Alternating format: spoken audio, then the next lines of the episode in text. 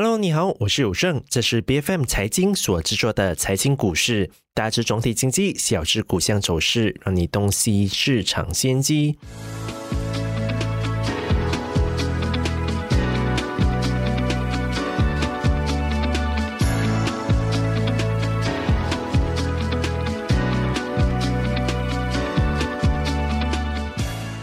最近大家非常关注的硅谷银行倒闭事件，终于就迎来了一个比较新的发展。因为第一公民银行在不久之前便宣布将收购硅谷银行的所有的存款还有贷款，而市场上呢，有的人就觉得说，哎，他们是硅谷银行的接盘侠。所以从本周的市场表现来去看呢，美国金融股普遍上都是呈现反弹的趋势。而地区银行股也是纷纷的大涨，但是这一轮的银行危机真的就此结束了吗？金融系统的风险会不会因为收购而奇迹般的消失？还是这个风险只是被分配到了其他的地方了呢？本期节目我们很高兴邀请到易丰投资顾问谭成伟 Sherman 来到我们的节目当中，来跟我们聊聊这些话题。Sherman 你好。有生你好，是什么？非常欢迎你回到我们的节目里哦。我们还是先来关注一下最近整个市场的发展呢，因为大家都非常关注银行危机这样的一个问题嘛。而在本周，硅谷银行非常高兴的是，他们已经找到一个买家，那就是美国的第一公民银行。你怎么去看待第一公民银行去收购硅谷银行的发展的呢？我们可以认为硅谷银行或是整体的银行业的危机是已经解除了吗？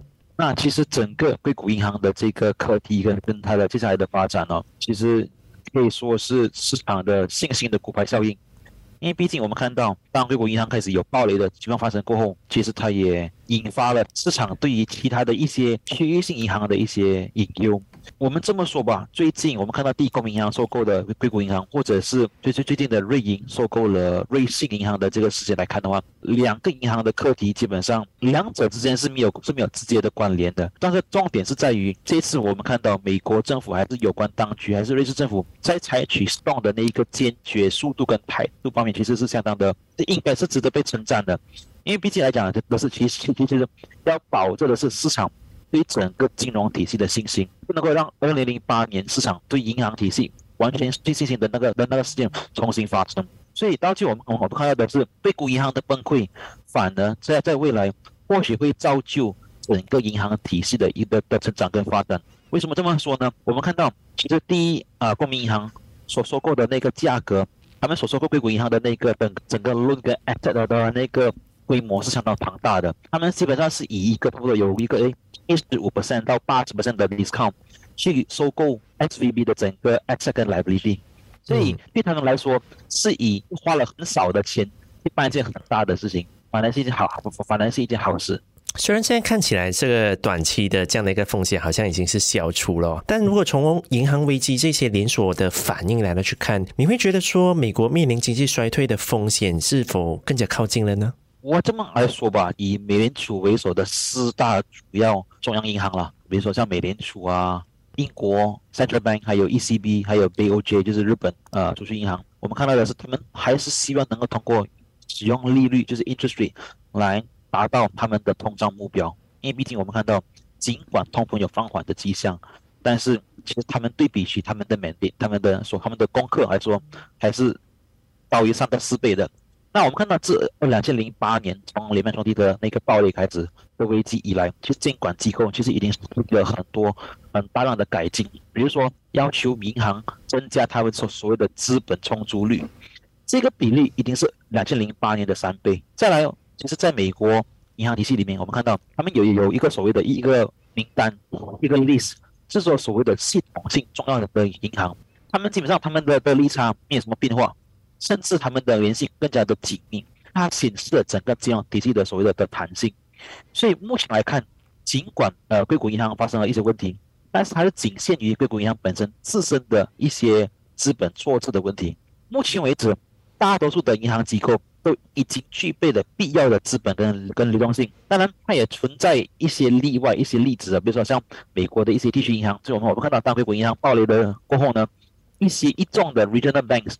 反而是首当其冲的，但是我是不是需要在大型银行股、大规模的银行股里面开始体现这样子的恐慌呢？我反而觉得不是。所以最近几周这焦点已经从最主要的关注资本跟流动性的比例，已经转向整体机构的健康状况跟盈利能力。所以总的来说，所谓的经济衰退的的这个可能性是已经比较增加了，是已经到了一点了。但是它会不会引发像两千零八年那么严重的一个个整个危机？我觉得反而不是。我记得在跟你做节目的时候啊，你曾经提到多次提到说，其实金融股是你的投资选项之一哦。那么在发生这些危机之后，如今金融股还是你会去推荐的一个投资领域吗？如果是的话，现在我们投资金融股，它的机会到底是在哪里啊？我这样子来说吧，其实整整个 OK，我们看到过去一年，我们看美美联储把所谓的利率，把从零点二五不占一路往上调，调到它再我们到到了今时今日的那个五点零不占。这差不多是起了一个呃四百四百接近五百多个基点，是这样子来看，它升息的后果是什么？就是说，哎，各大银行会面对一定的压力，那压力从哪里来？因为当你的利息变得更高的时候，其实过去每一间银行，这不只是硅谷银行，每一间银行都会把他们所收到的 deposits 拿来去配置在，比如说，哎，我有那么多的现金流嘛。那我要要怎么样去 generate 更有更多的回酬来所谓的来去我要给予我客户的的那些 interest rate 最好的地方就是在于哎我要去购买国债，因为除了在银行之外，其实国家债务是最安全的地方。比如说美国国债，那美国国债过去的的的那些回酬率其实是是比所谓的 fixed deposit 高了那么一点点。当我过去的一到两年，我购买了很多国债的时候，在低利率的环境下，其实这样子的的策略是没有问题的。嗯，但是过去一年，当你疯狂升息的时候，我们知道债券的价格是跟利率是反方向的。换句话说，当利率往上调的时候，的所谓的债券的价格就会往下走。那这一众银行过去了买了那么多的国债，他们所面对的压力跟问题就是：哎，搞不好当每个人一起来银行 withdraw 按钱的时候。我的我本身的那个流动性能不能够支撑所谓的 withdrawal？如果不能的话，我需要被迫去市场去抛售我现在所持有的国债。那过去一年我买的价格，比如说叫做在一百块，但是一年过后我的价格因为利息疯狂啊增长了嘛，在账面上我要把它转换成实际的亏损，比如说我要亏一个三十到四十个不占。嗯，所以换句话说，我过去用了一百块买回来的东西，现在只只剩那七十块。但是我要还回去给我的 deposit 的那个 deposit 还是属于一百块，所以我就面对了所谓的资本的的那个问题。这一个问题对大型银行机构其实并不是一个相当严重的问题，因为毕竟它本身他们自身的那些所谓的客户群是比较分散的。所以硅谷银行的问问题就在于他们进行了错误的资本配置，这是一个很很大的问题。所以我们看到，就算全球市场在任何的所谓的中央银行的救助跟所谓的瑞士信贷危机解决之后，还是继续会出现所谓的动荡，但是亚洲大的银行受到的影响是微乎其微的，所以我们看到在各大的指标都在显示说，哎，硅谷银行在久期错配跟债券损失的资本风险方面问题不太可能会影响一众一中亚洲银行，所以我们看到的是亚洲银行他们大大部分的银行他们的流动性的性的覆盖率跟他们的所谓的净稳定资金比例是足够的。所以你可以总结一下三点：金融股像还能够再看吗？我我的答案是是的。可是我们要看到的是，这些银行它的规模需要比较大，它的资金的流动性要比较安全跟健康。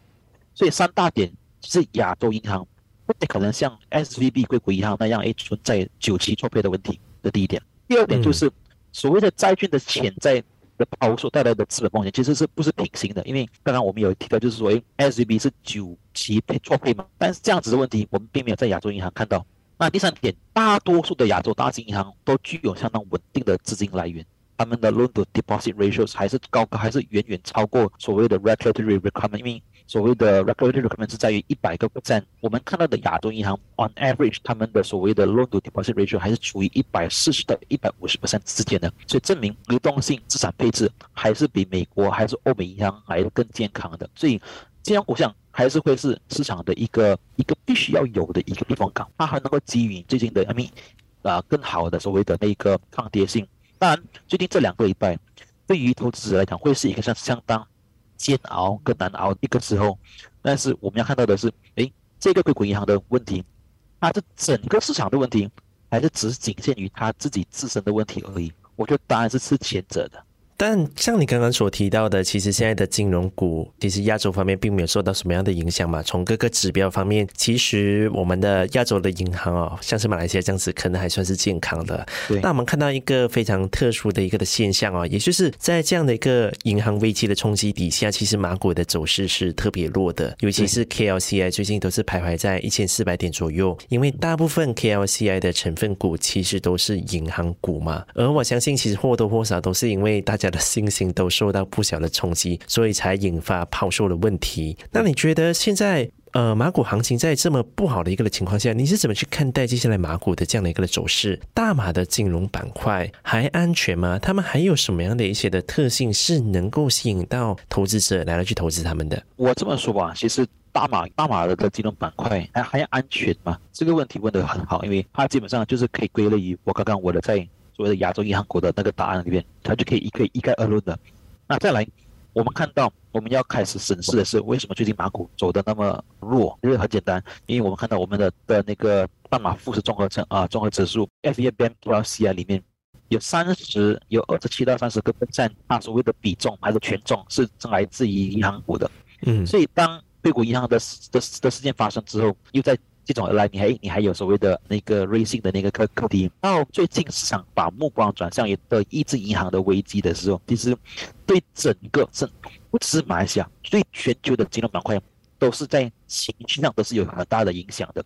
所以我们看到，其实不只是大马，一些新加坡啊，一些一众的亚洲银行的股价也受到很大的卖压的一个情况发生。嗯，那这样子其实只是一个信心的问题，是一个 sentiment 的问题。回归基本面，我们要看一看马来西亚银行或者是说 Bank Negara Malaysia 有需不需要在在这一个半年里面再继续的升息？以市场的那个预期来看，其实国家银行应该还会有多一次升息的举动，是说把我们的个 OPR 从二点七五拉去三点零的一个水水平。我们再怎么严重，就还会有最最多也只会有一个大概率会有一个二十五个基点的上调，就是说二点七五到三嘛。对于一众银行。